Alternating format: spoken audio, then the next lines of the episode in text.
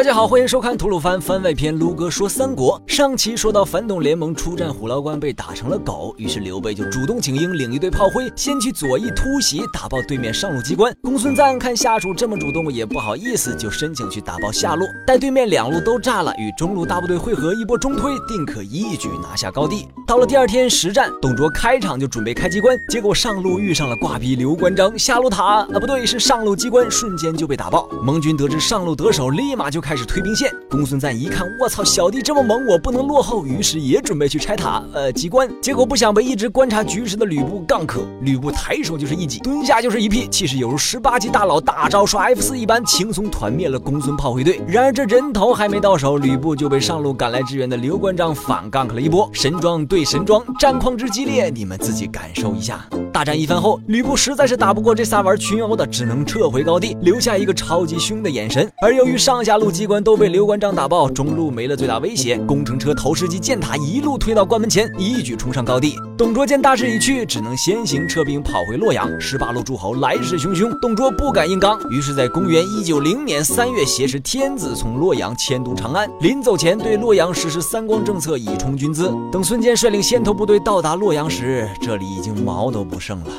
军情传到盟军大本营，曹操一想，这董卓连夜撤退，失老兵疲，若是乘胜追击，我方优势很大，A 过去就赢了。然而袁绍以及其他诸侯均想着拥兵自重，不愿折损兵力与董卓硬刚，决定袖手旁观。而驻守洛阳的孙坚因为袁术不给粮，手下兵士无力战斗，于是最终无人肯出兵追击董卓，气得曹操自己带兵就追了过去。再说前面跑路的董卓其实并没有伤到筋骨，甚至还能在荥阳养精蓄锐。于是曹操这边抢行军犯了兵家大忌，等。待他的是吕布带领的数万大军，基本上可以说已经凉了。吕布刚被三挂逼群殴打回城了一次，眼下正窝火，哪容得了曹操这二五仔跳脚啊？于是超级赛亚人模式全开，把曹操一行人打得晚上都不敢生火，生怕吕布追击，赶尽杀绝。又因为袁术这搞事精又又又又没给粮，全军都疲得不行。就在这时，董卓刚收的小弟荥阳太守徐荣发现了曹操大队，不仅一箭射伤了曹操，还直接把曹军阵型打乱。曹操只能丢下大军，一个人跑路，险些死于追兵。幸亏曹操是主角，先是曹洪拼命营救，后有。曹军残部及时赶到，杀死了徐荣，曹操才逃过一劫。顺便一说，根据《三国志》记载，这徐荣可是位超级猛男，在荥阳一战大败曹操，逼得曹操山穷水尽后，又在梁东之战击败孙坚主力，还烹杀了一名太守。在演义中，纯粹死于主角光环呐。说回剧情，曹操虽然杀死了徐荣，但损兵折将太多，无心接受盟军诸侯的接臣庆功，更与一脸幸灾乐祸、满嘴讥讽的袁术起了冲突，